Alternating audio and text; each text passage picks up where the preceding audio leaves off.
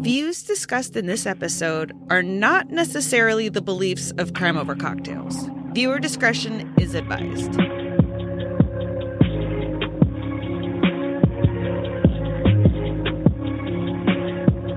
Welcome to Crime Over Cocktails. I'm Tiffany, your host, and today I have Dr. Kimya Nuru Dennis.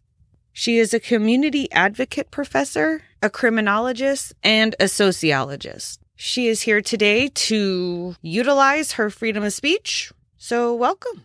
Hello. How are you today? Doing all right. How about you? I'm doing well. Happy to be on. So, you are the founder and CEO of 365 Diversity, and you're a sociologist and a criminologist. Yes, and first and foremost, I'm a community advocate. So I always want people to know that my community outreach is my priority, even when I was still a full time professor in North Carolina. I focus 100% on being outside of classrooms, outside of offices, and in communities. That's where it's really needed. Well, I tell people you could be a theorist, researcher, but if you're actually not interacting with people, especially within our own minoritized identities, then the effect is not what people keep claiming. So, yes. I found some of the things very interesting. So, working as a criminologist, obviously, there's a lot of statistics involved. Well, if you're working as a criminologist, yes. okay. I don't consider myself working as a criminologist. I'm working as someone who does this work and I'm also a criminologist. I want to distinguish that because when we're going into different spaces, a lot of times people are talked down to and they're told they're not as knowledgeable. And so I don't walk in as Dr. Kimya Nuru Dennis all the time, depending on the audience. I don't walk in as I am a criminologist. Instead, because a lot of the problems I'm addressing are impacting me as well. So I'm a person who's connect like black people, black women, people with disability. I have a disability. So I look at data, but I always tell people don't ever just trust the data. There's actual people beyond the numbers. Oh, absolutely. And a lot of things don't get reported. So the data isn't always correct anyways. That's exactly right. So that's why in criminology, criminal justice, we talk about the dark figures, the difference between the actual data and what's, well, the actual facts of what's happening and what's reported in data. That happens with crime data, that happens with suicide data, that happens with cause of death data. You know, we have thousands of years and centuries in particular of opioid epidemics, but it wasn't until Canada, United States America, and Europe saw middle class white people struggling that there was a declaration of an opioid epidemic. I was curious about your dark figure about suicide. Why is it that African Americans are committing suicide at a higher rate? Okay, so uh, just to clarify, a lot of survivors of suicide and people who are feeling suicide prefer to not use the phrase committing suicide a lot of times people say attempt or they'll say die by suicide. So some people still use the phrase committing suicide. But just to let you know, if you go into certain spaces, some people will ask you not to use the phrase committing suicide. Oh. Because, and this is the thing, with the suicide work that I do, and specifically Black suicide, I always address how there are thousands of years of cultures in which suicide is considered a conscious, rational decision. Sometimes it's considered brave in certain cultures. And on other aspects, which is the foundation of most suicide prevention organizations, it's considered something more directly connected with trauma, mental illness, and it's not a choice. So, the work that I do, I tell people you have to combine both approaches because suicide work, mental health work, physical health work, it all has to be demographically and culturally inclusive to grasp thousands of years of billions of cultures, people, definitions, and meanings around the world. It's usually the power majority, right? So a lot of suicide work is mostly looking at white suicide. And the explanation they'll use is that white people have a higher suicide rate, which is also interesting from a local standpoint and national, because if you look at a global map of suicide, United States of America has the highest homicide rate, but Japan has the highest suicide rate. And that's, of course, based on the cultural meaning of how many Japanese people are taught since childhood that you have to internalize emotions and failures in cultures in which you're told to be successful, which is why suicide is often considered a response. Whereas in United States America, people are still taught to be successful, but they're more likely to be taught. And when I say more likely, it means that this is not 100%, but it's more likely oftentimes you might harm yourself, but you're also many, in many environments where people understand aggression towards other people as well. So, with that said, when I do work in Black suicide, I address this, and that includes my family members who unfortunately have died by suicide. And we look at different ways that people die by suicide. Ways could be getting into violent altercations with the understanding and hope that you will die as a result of that. So there's different methods of suicide that are unfortunately less captured in research. I always have to remind people just because you can't find that research study that people love to cite, this is why I always tell people to distinguish data from real life. What conference you go to, even when people do like community presentations and trainings about suicide, they stick to that citing data as data indicates. So, what that implies is that if you can't find it in a library or JSTOR search, then that's not real life. And that omits a whole lot of people, doesn't it? Oh, yeah. Yeah. So I always tell people, including my family member who died by suicide, it might not be a cause of death or a method of suicide that makes sense to you. You might not see it represented in much suicide data. But when people are suicidal, most are not collecting data and reading about the suicide. Suicide, unfortunately, is actually quite easy to do. Therefore, people don't have to research it. When I started my doctoral dissertation in 2008, I recall when I was in the university library, I had picked up a whole lot of books. I had like 20 suicide books. And I was in the elevator on campus in the library and a man found he saw all these suicide books in my hand and he laughed. He was like is there something you need to tell us?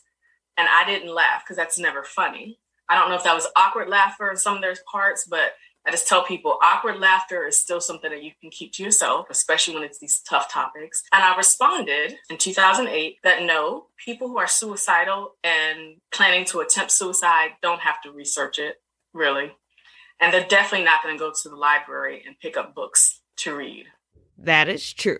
Yeah. So, so with Black suicide, that's one thing I highlight as well. I'm, I tell people that sometimes there are warning signs when someone is suicidal. And sometimes people say certain things and you'll assume it's suicidal, but they're just expressing their negative emotions or they're expressing their life stresses. So that's why I always tell people to just be attentive and to let people know you can talk to me without being judged. You can talk to me about being lectured to about praying it away. That's very common when you connect religion to this as well. When you connect gender to it, people oftentimes told like for men or boys they're told be a man or boys are told grow up girls and women in black communities and in other communities but specifically black communities are told you're leaving behind your family and that's that trying to appeal to the nurturer component and so, since the 1970s, if you look at Ebony Magazine, which is one of the original Black magazines that was very popular over the generations, they started doing articles about suicide in the Black community in the 1970s. One image that always sticks out to me is an image of a Black woman jumping out of an apartment window. I don't know if that was an actor, because I kind of doubt that they would film that really and put it on. So I think it's probably like an actor or something like that. But a lot of times when people say nobody talks about suicide, I say here are actually Black publications where that's literally been published in these mainstream sources. So when I do presentations, I put images. I say, here's actually 10 very popular articles about this to try to increase the conversations. But when we talk about the dark figure, in criminology, criminal justice, it's usually in reference to homicide because it's about, of course, police because you know they when they do crime reports and all that stuff the data is collected and it's sent to the federal government data collection. And it's also based on this coroner's report because when they have coroner's report it's usually they just highlight one cause of death. They don't give you all these different things right? If you die by firearms depending on the police department and depending on the coroner which is also varied by culture right? There's no such thing as objectivity. You never pause your bias if you're black, and especially if you're a young black boy or black man, maybe if it's not obvious that it's a suicide, people might say you died by fire, firearms and it might be assumed a homicide. Or sometimes you'll see the phrase death by firearms. And that's an attempt to be so objective as to not say suicide or homicide. So that can tie into the dark figure. Whenever we look at suicide data, we always have to let people know there's always going to be counties of data missing, especially small counties. And when you see the data, don't ever think, and this is for any research that ever existed for thousands of years, never think it's 100% factual. Because even when we do, because I specialize in qualitative data. So when I interview Black people regarding suicide or any other topic, it's still based on what people say to you. So I can say it's accurate. However, there's a reason in qualitative data we don't try to make a larger generalization because we're saying these are the voices of some people. It can be applicable to some other people. These people who said this to us, they are still probably censoring themselves. So, whenever looking at suicide data, homicide data, domestic violence data, like anything, you always have to look at the difference between what is correctly categorized and then reported, and then what's really happening. Well, the media, they censor a lot of things, unfortunately. So, mm-hmm. yeah, so the media censors it, but we also have to remember, right?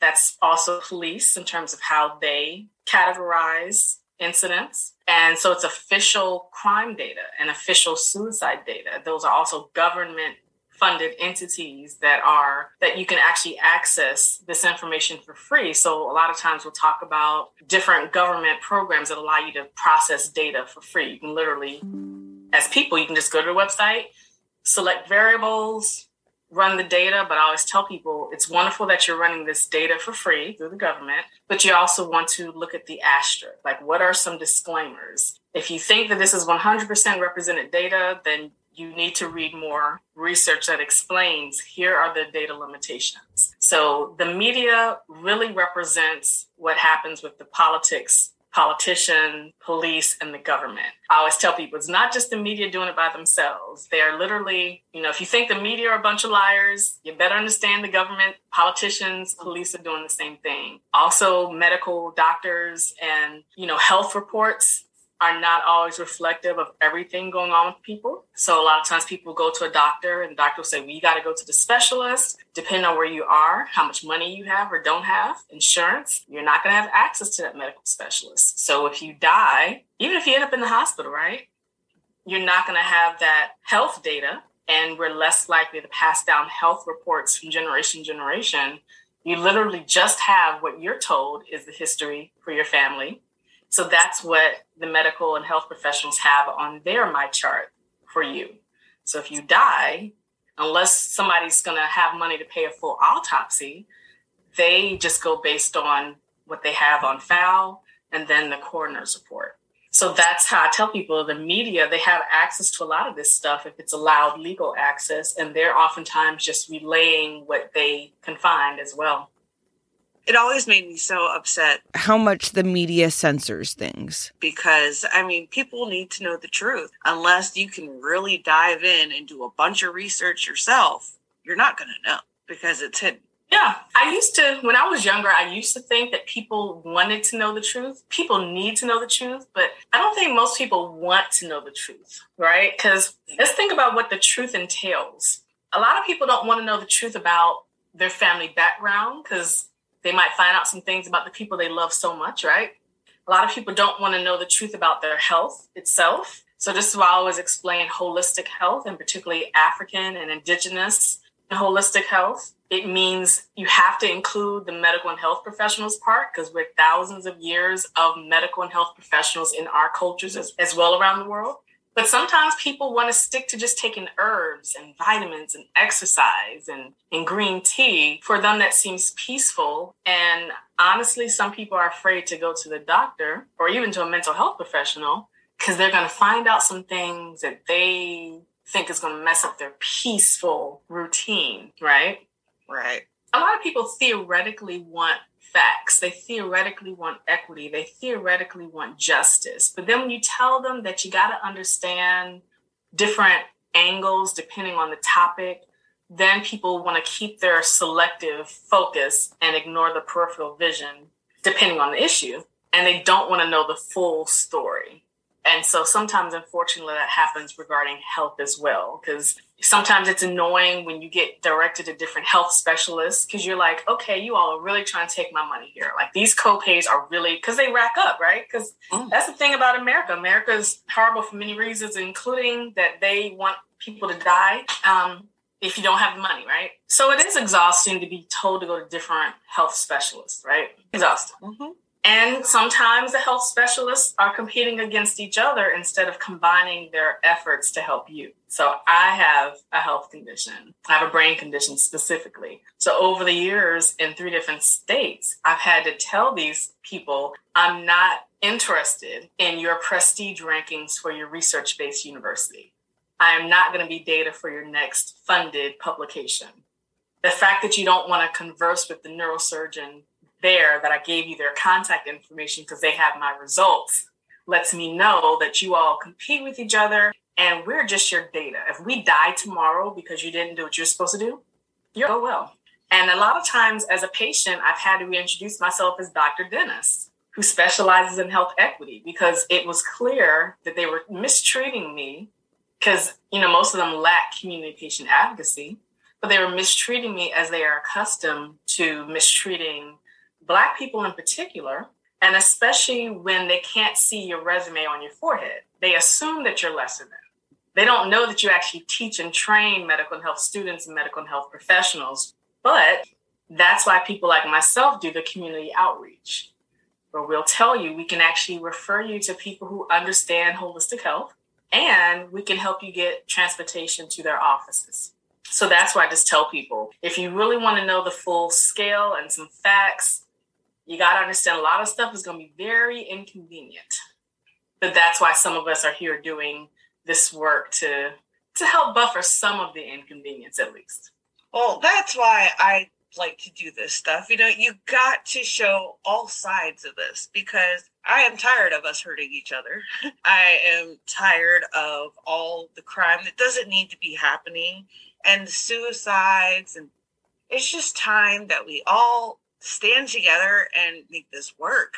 You already know why. I mean, it's a difference in power, right? So, people with money, and especially people with money whose focus is not going to change how things are already happening. They're like, yes, we need more women and we need more gender non identifying people. We need more girls and boys. But when we highlight the race component, a lot of people get offended because they can problematize the gender, the sexuality representation, the health representation, the economic representation, because that's what they talk about, like anti fascism and socialism. But when you highlight the racial component, they get uncomfortable because then they're afraid of offending people. If we're talking about understanding how we're all people in need, it still can't be an objective and neutral discussion. You have to still highlight the identities of the people represented. Because if you don't do that, it's going to be the same thing over and over again. On the criminal justice side, when you look at the big picture? Yeah, it's a good question. So it's interesting. Now, when I put criminal justice, I put the quotation marks around justice, right? Because it's not justice, is it? When I was an undergrad, I was a criminal quote unquote justice minor and I was pre law. Initially, I was going to go to law school and I worked for the law school at the university. And I worked there during the OJ Simpson trial. Oh, wow. And seeing how the white women law school deans were so outraged and crying when he was acquitted. Now, mind you, Black people in general tend to be like, OJ Simpson did it. However, we appreciate a court system that finally understands that you have to have more than just your personal opinion about somebody doing something. Because you know for centuries black people have always been convicted before we even get arrested. You know it's like small case data we were always convicted. So black people just appreciated the court. And of course you know oj simpson being wealthy buffered his black manhood as well. But when i saw that when i was working in law school dean's office i decided i don't think i really want to go to law school the problem with law schools is the problem with law and jurisprudence in a general sense. It tends to falsely present expertise regarding the law without addressing how the law and legal realm in general vary always by demographics and cultures. A lot of times people will say, well, this jurisprudence is for all of us. It does not vary, like, but it literally does. Like you can't have any law and say the law in the books say what it is. I mean, you can talk about gun laws,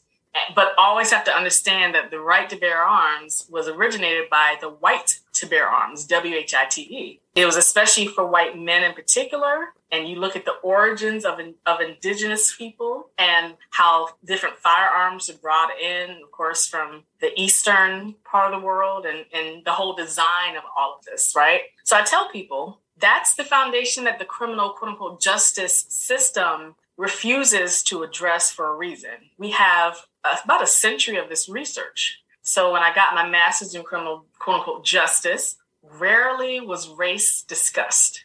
Like gender was discussed more when talking about domestic violence, when we had to read research from amazing women who specialize in criminology, criminal justice. They'll talk about things like women in prison, girls in juvenile justice systems. But through all of this, sometimes they'll talk about arrest data, police brutality, but it was still like a side topic a lot of times. It was not shocking to get through almost an entire degree in criminal quote unquote justice and you understand jurisprudence, you read a lot of stuff, but it's not like a justice based field. And I'm saying this as someone who's a member of a criminal justice organization and done years of conferences at um, presentations at annual meetings. No matter how much you present, you pretty much can tell it's not like a justice change making field. So that's why I tell people when the people who claim to be criminal, quote unquote, justice experts still operate in that meaningless approach. Like there's tons of research, but like you're not really like you might say that you're a policy analyst, but beyond that boring wording, like what are you really doing in communities? What are you really doing besides throwing around catchwords and catchphrases like defund police? Which, by the way, Black people have demanded curriculum changes in schools for centuries. We've demanded removing police for you know since emancipation proclamation in which white men started showing up declaring themselves some form of law enforcement I tell criminal justice people, what are you doing? You're bragging about training police. And, and I've done years of volunteering for CIT training for mental health first responders. But I stopped doing that because to do that, you have to pretend that you like police and that you value police, including Black police, women police, Indigenous police, uh, non white Latinx and Hispanic police, and Asian police. I just had to be honest with myself, even though I created a crime academic program, that I don't appreciate police. I don't. I, appreciate people. I tell Black police officers and Black chief of police, I appreciate you. The unfortunate part is that you assume that to help communities and reduce crime meant that you have to now get into a uniform. Instead of focusing on preventive measures like increasing funds and resources for medical and health services, that are intentionally part of the city design that omits particular groups of people from getting consistent health services. Instead of focusing on that, instead of focusing on changing schools, changing the resources for schools, that's also part of the funding, right? Instead of talking about removing the food apartheids in which I'm, I'm in Baltimore, Maryland. You can go to the, I mean, it's a predominantly black city led by white people in particular.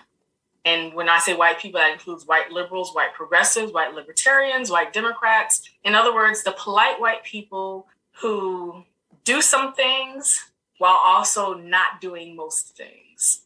And I always highlight the um, the indigenous documentary Dawnland that came out when I still lived in North Carolina, so probably 2018 around that time. And I went to one of the screenings, and there's a scene where it's like you're, you're they're thanking the white people who are helping them while saying okay leave us to ourselves. And that's an important point to look at. What does it mean to appreciate people's collaborations while understanding that they can't be part of everything? Like they need to instead of always being around the minoritized group to go to their own collective and say what are we lacking? Without us always having to tell them what they're lacking. So that's the same problem with the criminal quote unquote justice system. People will keep telling black people in particular that well if we get rid of police y'all are just going to kill each other. Who's going to help you with this? Who's going to help you with that? And that's why i tell people that's the same scare tactic for more than a century that black people have been given. First of all most black people support police. Why? Because Black people, in particular parts of cities, and even Black people who are middle class who don't want to be victimized, they believe that if there's no police, that neighbors are not going to help each other. Why do they tend to believe that? Well, because of the intentional city design of people oftentimes struggling. A lot of times, the neighborhood watch programs are just there in name. They don't operate like in, in certain like middle class white neighborhoods, like where they're literally meeting and being nosy. Black people are taught to mind your own business because they might have tried to help previously and it didn't work out that way. So that's why I tell people the criminal quote unquote justice system is based on formal social controls. So in criminology, criminal justice, we explain that formal social control means basically police, court, penal system, and other law enforcement, which includes FBI, CIA, government entities that include military for some circumstances. Criminal justice does not focus on informal social controls, such as helping families, helping individuals, increasing mental health and physical health services, and not just increasing it in prevalence, but changing their ability to reach different cultures of people. So, like if you interact with cultures that have religious reasons or apprehensive reasons to not want vaccines and not just COVID, but we have centuries of people not wanting vaccines. And that's why they're required by law, right? They're not required by law because people were happy to get them. It's because people didn't want them. So I always tell people criminal justice tends not to be very formal and tends not to be a place to look for advocates for change. No matter how much they do like policy change efforts, it's very formal still. They still will focus on training police and they'll pretend forever that training police, especially doing bias trainings for police, because police love bragging about bias training. They'll pretend that that's reducing the horrible police arrests, horrible police brutalities, police killing people. They pretend it changes something. And when you challenge police individuals, they'll tell you, well, we're the ones trained to do what we do, and you don't know it because you've never been there. And some of my former students in the crime program are police. And the way they had romanticized police when they were still in my program changed when they were no longer a rookie cop over the years. They're like, Dr. Dennis, this is way more intense than I thought. They were like, when I first started as a rookie, I thought I could lovingly walk up to people in the street and it becomes so different very quickly. And I says, well, I told y'all that. I told you you don't have to go into there like with these Google eyes. I told them that there's a reason why I don't say good cop. There's no such thing as good cop. You learn very quickly that if you're really going to keep a job, you're going to comply with the police brutality. You're going to comply with the bad cops. You're going to comply with a lot of stuff that theoretically you said you would never comply. Whenever people say that they have a very good experience as a police officer, either they're lying, number one, and they've gotten accustomed to ignoring stuff so they can keep their job. Or number two, they're in a very small area in which police don't do too much. Like you'll see some people in very rural areas, for example. Police are very peaceful. It's like a, you know, family gathering. There might be some very rare instances of unfortunate opioid addictions, but even that's very shocking to them because they'll use phrases like, this has never happened in our city because it's considered peaceful. So that's why I always tell people when talking about criminal quote unquote justice, you got to understand the difference between what we're taught theoretically and in classes and what's really happening in real life. And most of the people in real life who specialize in criminal quote unquote justice, they talk a lot, they do theories, research, they talk a good game, but they've over the years had to admit that there's some things that they just have to tolerate. And that's when I just ask people, do you have deal breakers then? Or are you always going to tolerate people being harmed by your employer? Are your uh, workshops, are they worldwide or?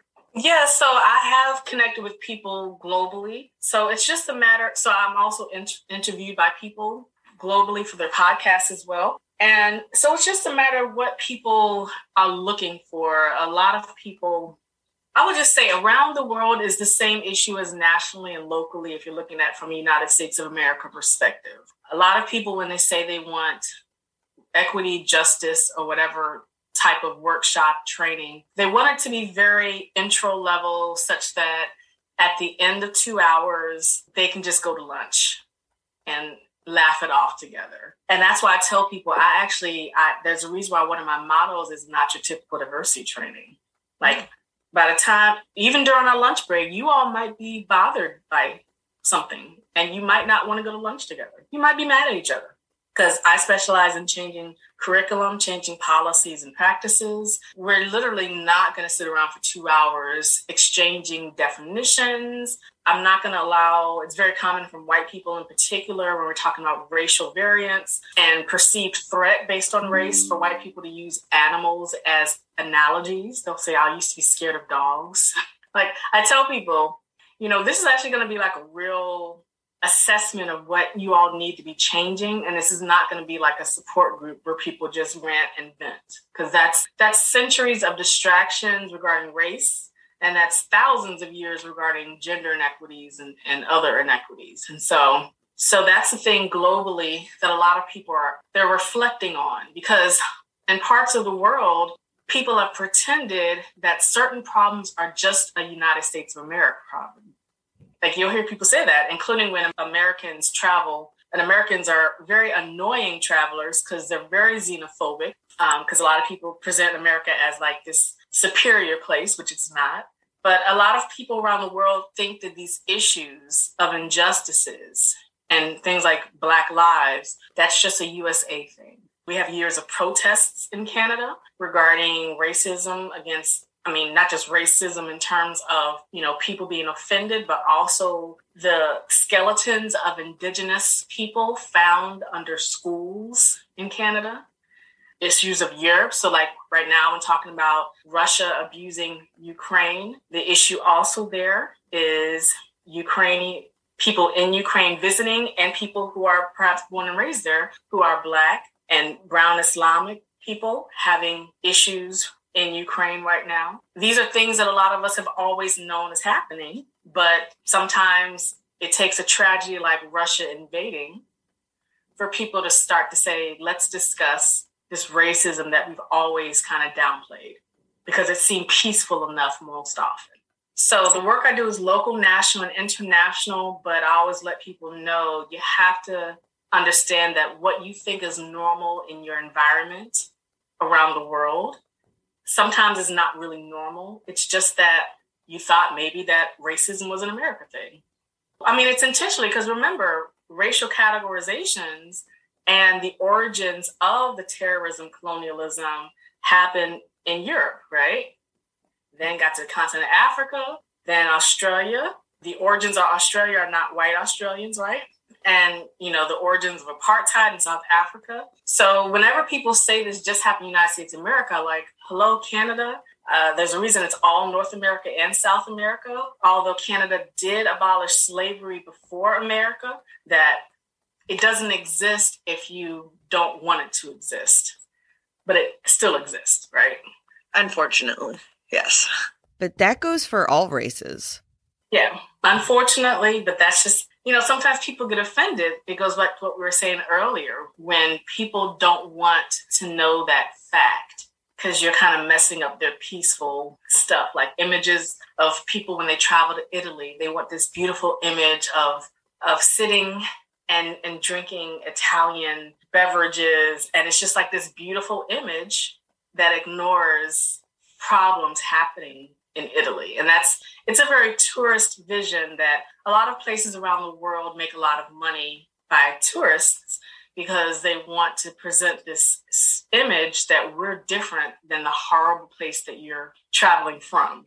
And so that's what happens all around the world. A lot of people are taught to to pretend there's no oppression where they are as long as they can compare it to someplace else. So, are there any statistics that really stand out to you in talking about with crime and things of that nature that maybe people don't recognize or realize? So, what I will just highlight is when we talk about seasonal variations in certain types of crime based on the temperature and stuff outside, you know, people being out the house more when it's sunny and warm there's going to be probably more research in upcoming years, or people are starting the research and they're going to publish it regarding crime throughout COVID and locally, nationally, and around the world as well. So, what does it mean when people in some areas quarantine or they're told they have to uh, not be outside the house? Like, what you can think about, like a year and a half ago, where cities, the United States of America said, we don't want to see you on the road unless you're an essential worker. First of all, what that means economically is horrible because USA does not, like most people, did not receive a check from the government, like they keep telling us. But then one thing is issues of domestic violence, substance use, mental illness, suicide, and other forms of violence and crime. Remember, these are mostly people who know each other. So, it, yes, it can happen where you get robbed, raped, murdered, and anything by people you don't know. But it, people tend not to travel around finding random people. It tends to be people like whenever you look at the the data, we talk about in terms of kind of like a pyramid where you can see this is where the crime happened, and this is where the offender lives, and this is where the victim lives. It tends to be in like a very pyramid formation that sometimes when people see like law and order they remember the scenes where in the police department they map it out so the same thing happens in general so if we understand that people tend to either be family members acquaintances or tend to live not far from each other there's going to be more research about how that was impacted during covid because it's not the same as like inclement weather where it's like snowing and you can't really travel the same it's different when it's an extended amount of time where people have to be in these tight spaces. A lot of people enjoyed working or going to school, not because they liked to work or go to school, but because they were able to get out the house. A, a mentally abusive, physically abusive space, or able to get out the neighborhood that has been pretty violent. And so I want to see more of that data in which not only domestic violence and other forms of violence, but also suicide. You know, the stressors that occurred. And when more and more mental health counselors became virtual, which virtual counseling has existed for years before COVID happened, but virtual availability changes its meaning when some people actually need to get out the house because the support group out the house was actually rescuing them, right? Absolutely. So it's not just convenience, it's actually telling people we can't see you anymore. So you're going to have to stay in this space that is one of the causal factors for your mental breakdown in the first place or of your self-harm behaviors like you know putting pain by slashing your own wrist every day so uh, i know there are some people who have written regarding this but i know that when talking about doing this data collection you have to process how are you going to do this real data collection? Like how are you going to access people during a time where you're still really restricted in reaching people who need to to have someone to speak with regarding this topic? So that's what i really want to see. And the purpose of that research will not just be for people's publication credentials but will also be a way for health professionals and medical and health organizations and facilities to hopefully start to get funds to build resources in case something traumatic happens like this again.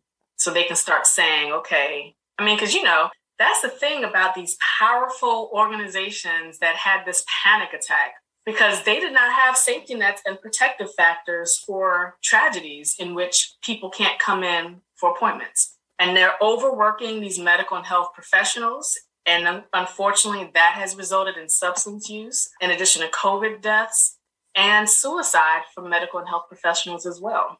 I mean, it's really horrific for where people work. And also, law enforcement have also, all these people who are considered essential workers, they weren't really given many safety nets and protective factors. So if that's the case for the people who work in these fields, think about what the average person is going through, where there's even more isolation. And so this is where I just think that people in every nation around the world, instead of being so celebratory of your nation and of politicians, be more critical. Because like you're paying taxes, even if you're you might have zero in your bank account, but they're finding a way to make you pay taxes anything you buy regardless. So I want people to understand whether you're a taxpayer, whether you're a voter, whatever you are, you now need to say, are you all going to learn from this to create safety measures to make sure that there isn't this massive, you know, power outage and panic attack in which the people we rely on, which are the government officials, medical and health officials, law enforcement officials, when this tragedy strikes for the rest of us, we're looking to you all to know what you're doing. You're acting like you just woke up that morning. Didn't have financial foundation. You didn't have, it's like they had never planned for anything. It's like, and the government has plenty of resources because that's the foundation that they have from military. The military is constantly ready for war.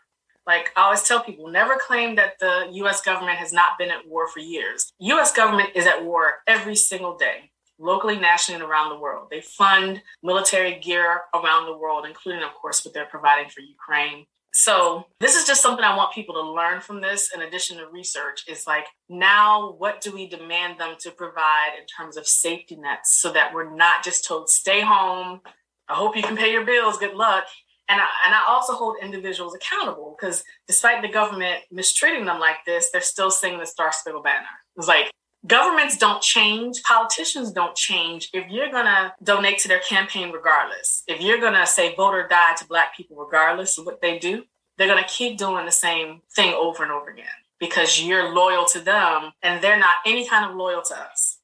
Yeah, I've always said that, you know, it's it's a shame that most crimes do happen by people that are closest to us. It's our family members, it's our friends, it's our neighbor. It's it's so scary, but those are the people that you have to watch out for.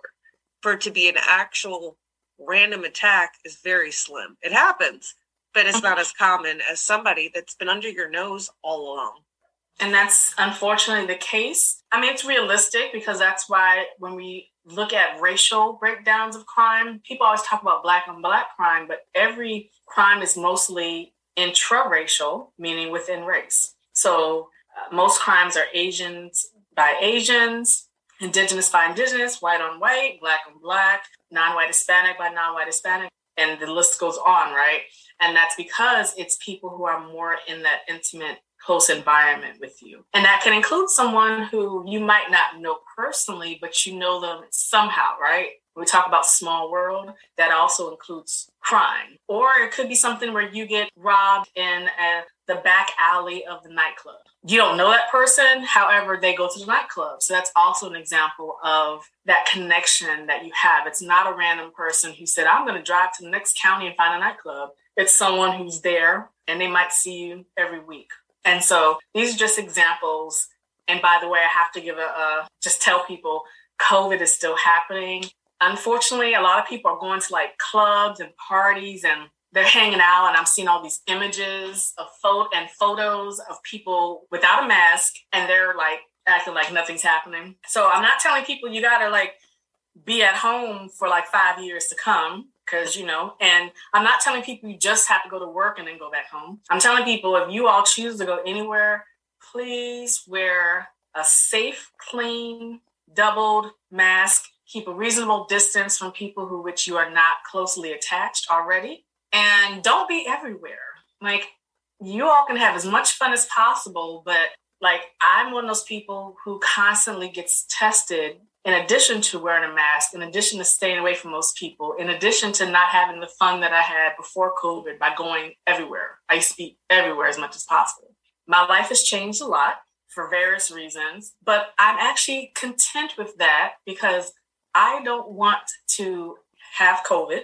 Like, I don't believe when people say everyone's going to have COVID. No. And that's a very ableist thing to say because those of us with disabilities and health conditions, having COVID is not a code to us the same way the vaccine has not been tested on brain conditions, neither has COVID been tested on people's brain conditions. So don't casually say, ha ha, we're all gonna get COVID, like we're gonna have a COVID party. Like that's a very ableist thing to say. And people who are content with getting COVID on their own, they gotta realize that they're also extending it to other people if they get it their family. And people are sharing all these stories of people who learned a lesson. They're like, I wish I'd gotten vaccine, you know, vaccinated. I, I don't care about these social media revelations.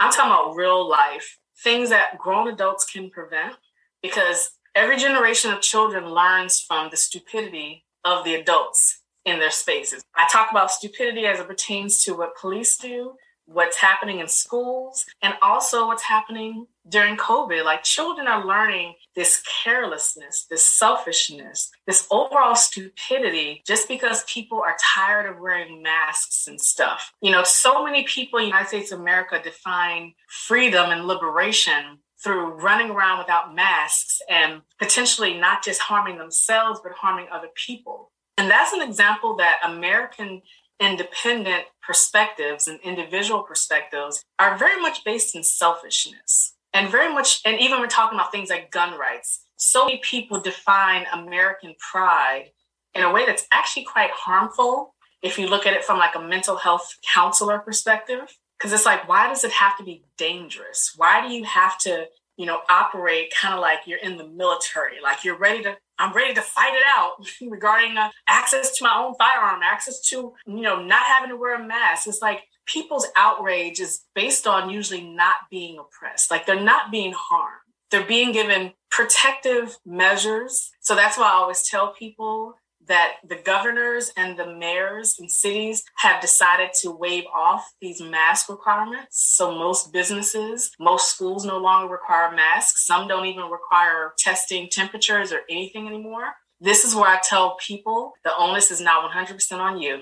You need to say, I'm going to still have my mask. I'm going to bring a temperature checker with me. Some some doctors' offices, thankfully, at the beginning of COVID, they gave their patients a pack that has masks and temperature checkers. So I just tell people you cannot rely on what the government decide. They don't make these decisions based on your life. They make it based on profit. If they see businesses are struggling and they see the business loans during COVID have now decreased in availability, they're now thinking about the money for the city, the state, and for themselves as politicians. If you die tomorrow, they don't care at all. You'll just be part of the numbers of COVID deaths. So I just beg people have your masks, keep your hands clean, keep a distance from people. I was taught to never use my hands to touch doorknobs and faucets anyway when I'm out. So this is especially the case during COVID. I use my sleeve or my elbow for faucets and doors. I've always done that throughout my life, and especially during COVID. Don't get stupid because the politicians want to use your life for profit for them. I'm just gonna, I keep reiterating that everywhere I am. When people tell me, well, they, you know, this business no longer requires a mask. The mayor no longer said masks are required. They don't care about your life. Still do what you need to do. And if you're mad because you can't wear your cute makeup under your mask, you'll still be alive probably to wear that makeup in a year if COVID's more controlled. Do not ever prioritize some darn makeup over your life. I'll end my rant there. yes. So, people are interested in your workshops. How can they get a hold of you? Thank you for asking. So, they can go to 365diversity.com. That is the numbers 365diversity.com. And they will see the list of the consultation sessions at the top and the bottom are the workshops where I specialize in changing policies, practices. Also specialize in changing curriculums and really changing them. Um, and so I specialize in annual program assessments for school accreditation because that's what I did for nine years as full time faculty when I created an academic program. And I also teach and train medical health students and medical and health professionals. So that's all on my website. And it is a way that's very overt. So the work that I do, I don't try to use code words and code languages to make sure everyone stays comfortable the whole time. Because we have centuries of quotes from these famous activists and trailblazers who have said that if you're comfortable, then nothing's changing. So I tell people don't quote these people and celebrate that quote, but then you yourself get into my training and you're offended because you didn't expect it to be so in your face. Like quotes are cool, but the work I do is way beyond quoting people. It's literally, what are you going to do now? So you'll see all that on the website. You can see a lot of photos that I've done even when I was in North Carolina. And you'll also see a bunch of my podcasts, and your podcast will be on there as well eventually. Thank you. And I just want people to know that change is constant. So inequities don't disappear, like racism never goes away, sexism, homophobia, transphobia, ableism. As long as humans exist, these will always exist. So I always tell people don't be frustrated and exhausted. We do our part, we leave foundations for every generation, but never pretend that what you do is going to just make all these problems stop. a lot of people, unfortunately, pretend that they convince themselves that they are the rescuers for the world. And when things don't change, they get frustrated. And we've all done that for something where we thought that we were going to help some changes and, and we've got this going. But that's not how humans operate ever. So I just tell people to keep doing collaborative work. Don't consider yourselves the rescuer, especially for minoritized people. If you're a part of the power majority, you're not rescuing people from the oppressions created by your own people. Instead, you're helping your own people, who are the power majority, to stop harming other people. Right. So I always have to highlight that. Instead of wanting to be called an ally, I tell people every day do not want to be awarded as an ally. Instead, focus on changing yourself and changing fellow people within that identity. All right. Well, thank you. Thank you. Well, keep being awesome. I appreciate you.